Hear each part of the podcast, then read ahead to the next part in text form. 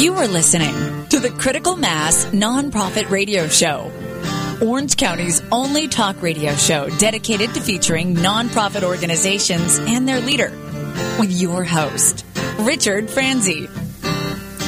Hello, I'm Pete Weitzner in for Rick Franzi, and you are listening to Critical Mass Radio Show. Every Tuesday, we come to you live uh, with two business leaders. We'll be meeting with Ehab Shahawi in about 15 to 17 seconds, and you can listen to us live on octalkradio.net. Also, watch us now live on Facebook and on YouTube. Just punch in OC Talk Radio. I mentioned Ehab Shahawi, and I should fill in my background real quick. I run the broadcast journalism program at Chapman University for the last 20 years and have been covering business, especially in Orange County, for almost 30 years, which, yes, makes me older than 30. Ehab Shahawi and later on his wife founded SAILS, which is a company with a commitment to quality of care, supervision, training of adults and children with intellectual and developmental disabilities. As I mentioned, he's the CEO and founder of SAILS, which is both out of Costa Mesa and Woodland Hills. And it implements a unique system he does with his firm. SAILS works to assist and train people in need so they can achieve their maximum potential with a positive environment. Behind that concept's the belief of change and positive behave, behavior. And Ehab joins us now to share more of his signature approach that involves positive and rewards based techniques. Ehab Shahawi, founder of SAILS, welcome. Thank you for joining us. Thank you very much. Pleasure to be here today. How did this whole business now 21 years ago, how did this all come about? Well, it started much earlier than that, actually. Uh, started back in the early 80s when I was a student at UCLA. I was studying psychology, and I started uh, taking uh, courses in behavior modification my senior year, and uh, came across um, a course called Behavior Modification, taught by a professor by the name of Dr. Ivar Lovaas. Dr. Lovaas became very famous in our field because he was the first behaviorist to work with children with autism in a clinic environment and really studied them in depth. It was the first ongoing behavioral clinic, probably in the world, uh, started what by was, him. What was the view of autism in the 80s? Uh, at Different, that time, right? yeah, it was different. It, people thought autism could be cured, actually, and uh, the only way to teach autism was to use aversive approaches and and uh, reward and punishment, a combination of both, and and that really was the approach at that time. It was quite different than it is now. So obviously you bought into what this professor in this behavior modification class was teaching. Absolutely. It intrigued me tremendously. He called for volunteers to work in his clinic, and I volunteered and started actually working with the kids directly while at UCLA. And uh, it was a tremendous experience. I learned a great deal about behavior and, and uh, how to change behavior and how to modify it, and really worked with the kids and did, wrote my senior project on that, uh, on that premise. And uh, it, it really uh, got into my blood, let's say. So it's in your blood, and at, at that same point, or at what point did you decide I want to have a I want to dedicate my life to this and have a business in helping not and we should add you help people with a wide range of disabilities, right? Absolutely, yes. Um, when did you decide that? You know, I, I knew I wanted to get into this right out of college. I just, there was nobody providing these services back then. So there was no business really to fit into or to even work in. It was brand new. It wasn't, I decided to do other business ventures and, and other jobs for a few years until uh, a friend of mine, actually one of my best friends from college, his dad, Dr. Gary LaVigna, uh, was one of the he's one of the preeminent uh, founders of a, a, strategy called Applied Behavior Analysis (ABA), and uh, only uses positive and reward-based reinforcers for changing behavior. And Dr. LaVigna said, you know, you're interested in this field. I'm going to give you some books to read. Uh, I told him I didn't, wasn't quite uh, in line with Dr. Lovaas's approach, and he said, that's fine. You know, there's lots of different ways to do it, and here's mine. So I learned from him quite a bit. Uh, a book he gave me called Progress Without Punishment was instrumental in my education of the basis of applied behavior analysis. And I used that information, and then I started developing my own theories about what how to make it better even how to how to grow it from there. I came up with an approach that i've called the SAILS aba plus approach And a few years after uh, working with Dr. LaVigna, I worked with him for two years and did another year of consulting. And then I decided it was time. I was ready to start my own business, and I applied for RFPs, requests for proposals, with some of the regional centers here in California.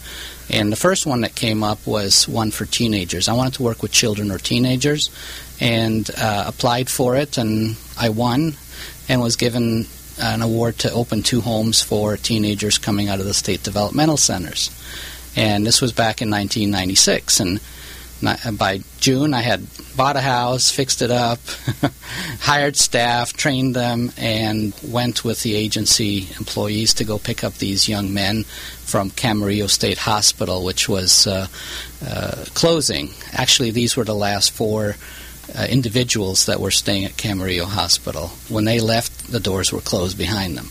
And uh, they came into the community. We worked with them. We had some success, and the agency uh, that we worked with at the time, Kern Regional Center, asked us to open a couple more homes the following year, and just kind of kept rolling from there. Our philosophy started working started with autism or people on the autism spectrum. Right. It's uh, my studies in college were strictly with children with autism, and then when we when I started the company and worked with uh, Dr. LaVigna, those were a, a, variety of different developmental disabilities. There was individuals with cerebral palsy, Down syndrome, intellectual disabilities, as well as autism. And as you know, autism is a whole range of disabilities. It's not just one type of disorder. That's why we call it the autism spectrum. Right. forgive me if this is the classic, even, even shallow question, but the what seems to be the incredibly greater incidences of autism today versus like when you started and you had this your professor 30 years ago. What do we attribute it to? Well, there's no one correct and specific answer to that question because nobody really knows what causes autism. There's a lot of theories, you know, uh, gene mutations, uh, combinations of many different types of gene mutations. Uh, I talked to a professor up at Stanford a few years back, and he had identified 68 different types of gene mutations that produce different uh, array of different disabilities within each individual. So there's no one thing, and you know, the main thing that a lot of people say it's triggers that envir- could be environmental. Some say, you know, I'm sure you've heard people say it's, you know, from immunizations, and it could be diseases that the parents have had, or it could just be hereditary weaknesses in the in the genes that, and that particular child ends up having one or or multiple gene mutations that cause the you know the the autism behavior, the autistic behaviors and right. and disorders that they may. Of course, your job is how do we bring out the best in these kids or adults, and but ultimately your task, I want them to be independent, trying them to be independent people. Yeah, our our goal is to really give them a, the highest quality of life possible. You know, they have this disability. They didn't do anything wrong to get it. They're born with it, unfortunately, and and it's our job to make their life as easy as possible, to train them, to work with them, to teach them, and to guide them into uh, becoming as independent as they can be and live as happy and fruitful life as they can. I'm looking at some. It looks like almost 30 different disorders that your customers have how big is SAILS at this point? Um, the SAILS group is comprised of five different companies right now, and we're throughout uh, California. Uh, we're in Kansas City, and uh, we're expanding into other areas as well uh, this coming year. We uh, operate over 50 different homes or projects at these locations. So we're over 600 employees. We serve over 500 individuals that needs our services on a on a daily basis. So take me through, and then we'll take a quick break and, and do more with uh, Ehab Shahawi. He's the CEO and founder of SAILS, which has, if you've been uh, you've been listening, you know he trains. He and his uh, colleagues train kids and and uh, adults with intellectual and development disabilities. Maybe take me through a typical customer. And then also the people, because your biggest goal, right, is to get them hired in the workforce, right? That's one of the goals, of One course, goal. is to teach them skills. Uh, we have um, a, a variety of uh, adult day programs, and through those uh, day programs, we teach them uh, safety skills, socialization skills, proper behavior. We teach them all kinds of uh, uh, positive uh, uh, approaches to how to deal with uh, difficult potential employers and, and coworkers and so forth. That's part of what we do is uh, in our pre-vocational type of training at our day programs, and uh, we have had uh, vocational programs as well where we have worked with individuals to help them get jobs and find jobs. It's an area called supported uh, employment, where you know we get them prepped for the the opportunities that could come before them, whether it's volunteer actual paid employment. Many years ago, I recall doing a story out at a company here in Santa Ana called Ingram Micro, which had a very, for its time, progressive program. They would hire young people with various uh, disabilities. Um, and I'll, I'll never forget talking to, I believe it was the CEO. He said, Look, I, I know the obvious. I feel like I'm doing good work here. But let me tell you something. They have the best attendance. They're the most loyal. I assume these are some of the selling points because it's a tight labor market. And of course, anyone will wonder what's the incentive for employer. I notice among your clients we have people with gang prob- gang affiliations. Correct. You can go elsewhere. Absolutely. Yeah, it's uh, it's really a matter of putting a program together where you support the individuals and you teach them to be at their best. Just like you would with any employee, right? You, you guide them to be the best version of themselves to produce for the company, and they're incentivized and rewarded. And in our case, when we work with, we take somebody into the into the work uh, force, we support them. We want to make sure they're supported and they're successful, and they actually have, um, you know, it takes them a while longer to learn things, which is okay. But we're there to support them through that process until they also develop a team around them uh, from the actual employees of the company to become their natural support. Is there an average length of time people, because they come and they live in your homes? Yes. Average length of time, can you say? Um, it varies. We with our children, it's shorter period of time. They're with us. You know, they could be with us uh, a couple of years on average. Too, and, and some of them have been with us until they became adults and are still with us. So it just it just varies upon their family environment. But if it's somebody that's just coming to us because they're having behavioral difficulties and the families can't handle them and they want them back when they're doing better, that's usually a two year or less turnaround where they end up transitioning back to the family home. Gotcha. We are talking with Ehab Shahawi. He is the CEO and founder of SAILS, and we're going to take a break. And we're going to come back more with Ehab Shahawi in just a bit. You're listening to Critical Mass for Business on octalkradio.net. Also watching us, perhaps, you can, on YouTube, Facebook Live. We'll be right back. I'm Pete Weitzner in for Rick Franzi.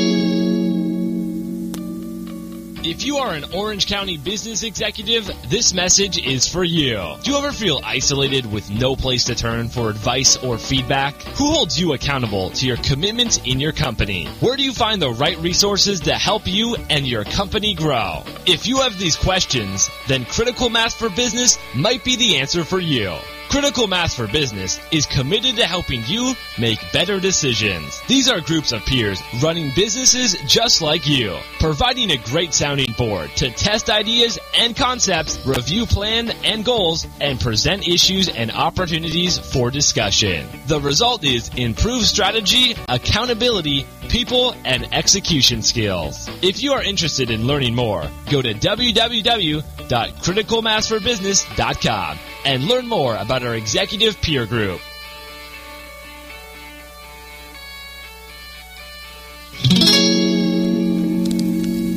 We are back with Ehab Shahawi. I'm Pete Weitzner in for Rick Franzi. Rick will be back, I believe, next week. Might have another sub next week. We'll be back in a couple of weeks, but he's come to you for many years, as you know, on Tuesdays, 4 to 5 o'clock, with two business leaders, CEOs, and we certainly have one here in Ehab who, for more than 20 years, has run the company SAILS, which trains children and adults with intellectual and development disabilities.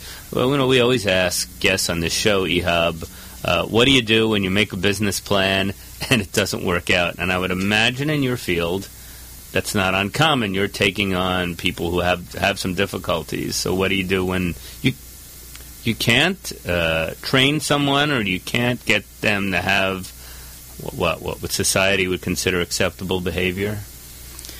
You know, ab- absolutely, it, it, can be very challenging. Uh, sometimes it's fairly easy. You know, you just change the environment and you try a, a, specific approach and you're consistent with it, and boom, it works. But that's not always uh, the case, obviously, as in any type of business. So, what we do is we constantly tweak the formula.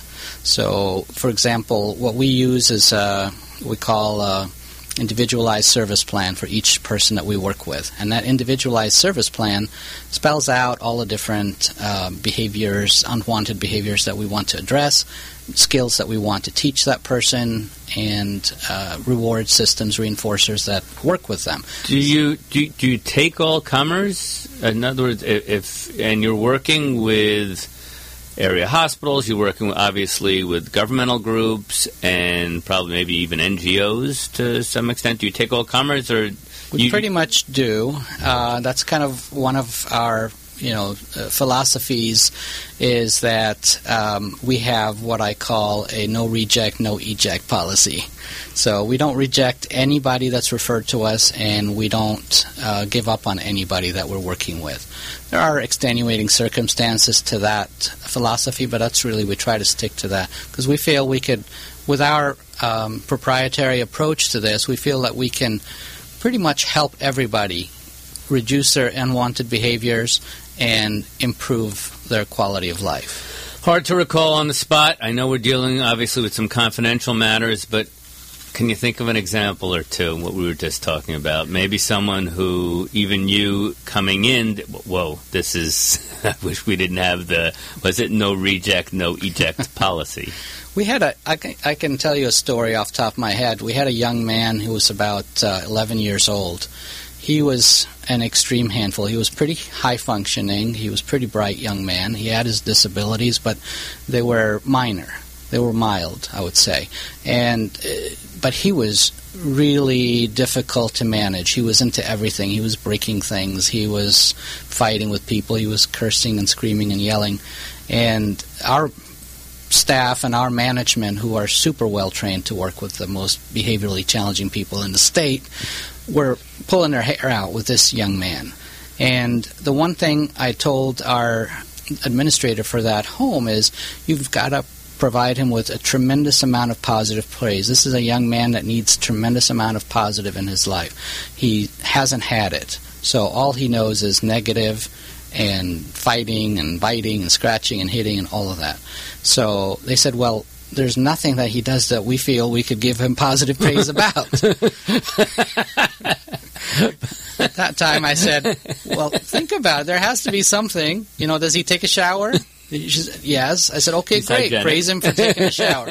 Does he get dressed on his own? Yes. Okay, praise him for getting dressed on his own. Start with really basic bits and pieces of things that he's actually doing that you wouldn't normally praise a child for doing, but emphasize it with this particular child. And I want 24 hour a day positive reinforcement on him.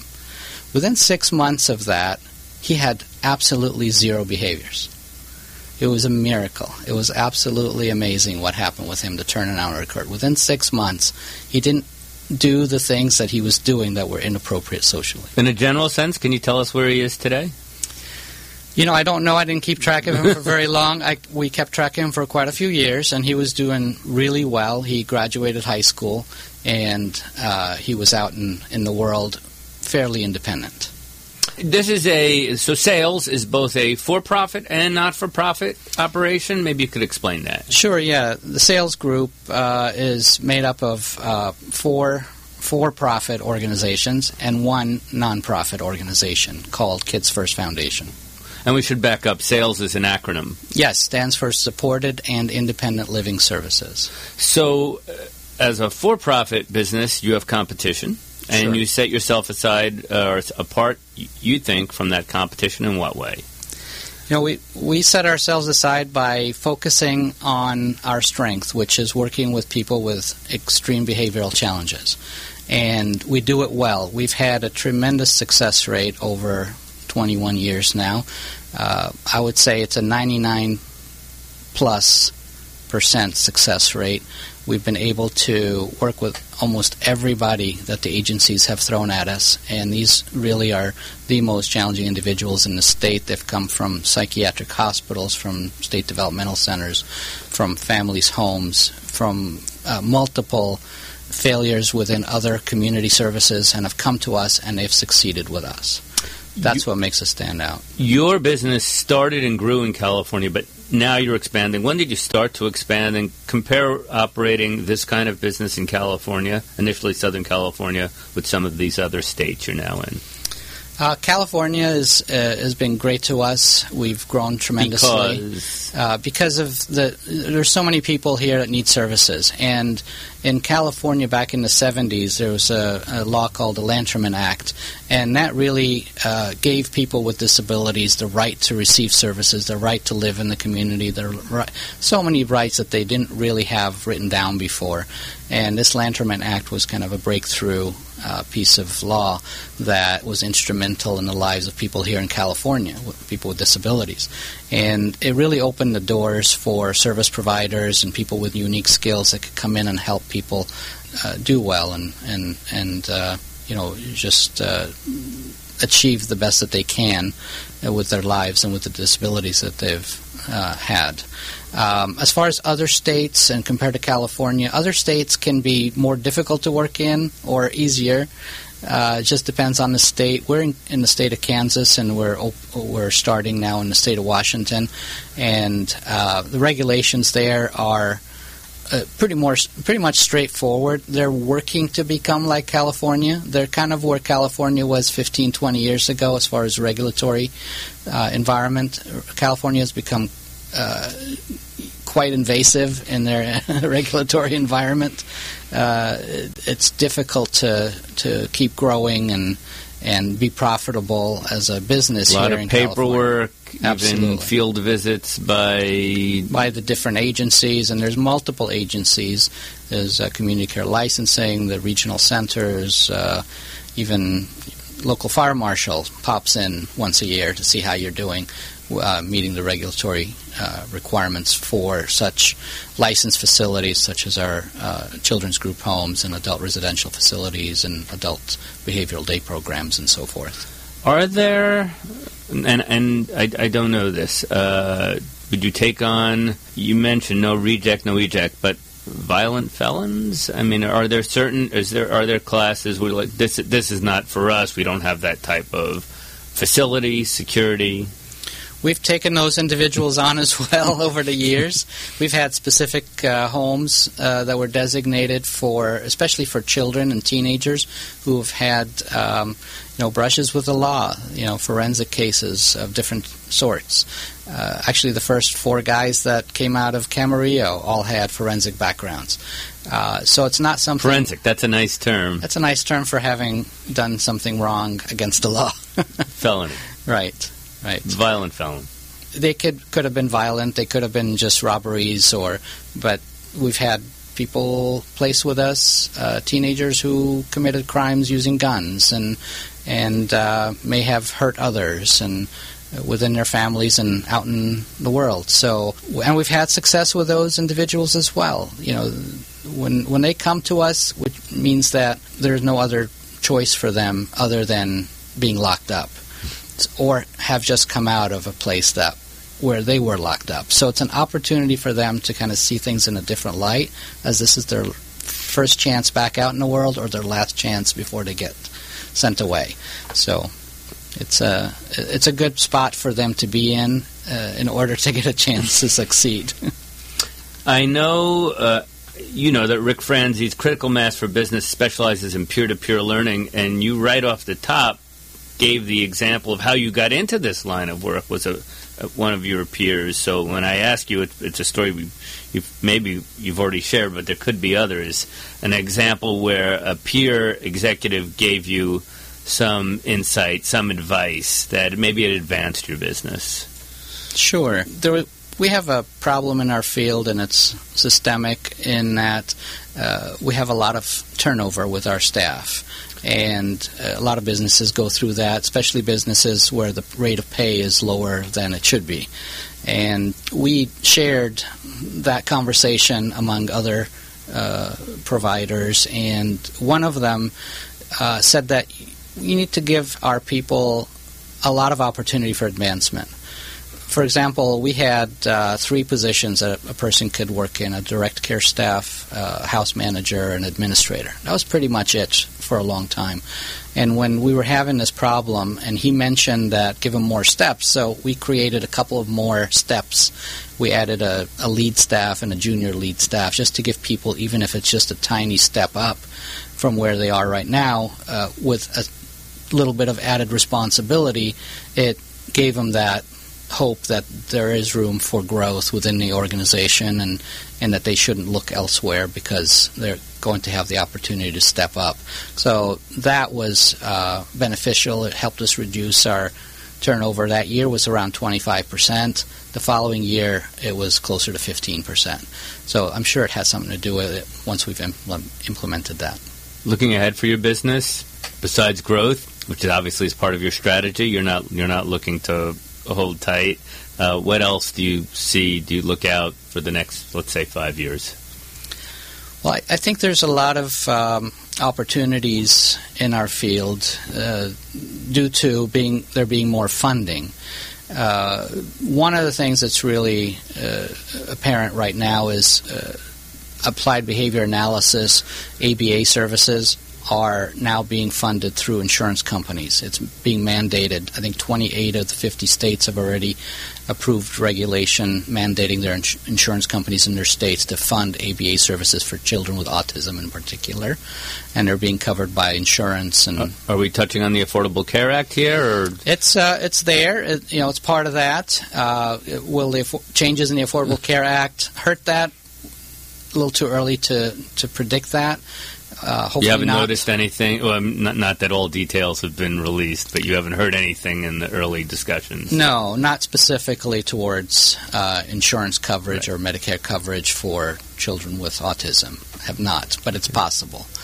Uh, I'm hoping not.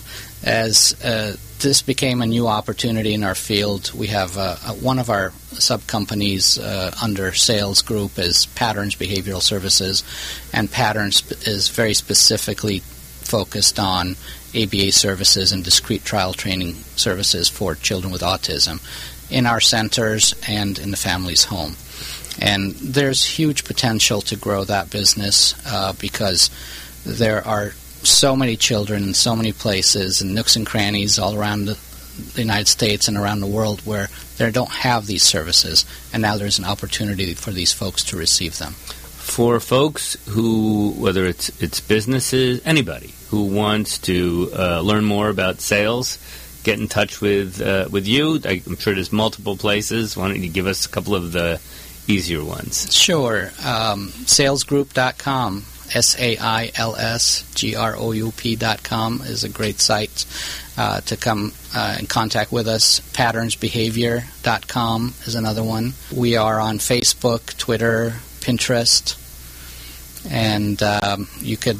We're pretty easy to find, and uh, we hope uh, to hear from folks who have a need or just have questions. Well, it has been a it's a pleasure to meet you. Uh, as I mentioned at the top, when you find we all want to find that passion. It's something a place where we want to go to work every day, but we'd like to feel we're making the world a better place. It sure seems like you have for 20, for at least 21 years as the CEO and founder of SAILS. Ehab Shahawi, pleasure to meet you. Thanks for coming on Critical Mass for Business. Thank you very much. Appreciate it. You bet. And this has been Pete Weitzner in for Rick Franzi. Uh, he'll be back next Tuesday. We're on octalkradio.net. Thank you very much for listening, for watching. You have been listening to Critical Mass Radio Show Business Talk Show, focused on exploring topics of interest to CEOs who are leading middle market companies. With your host, Richard Franzi.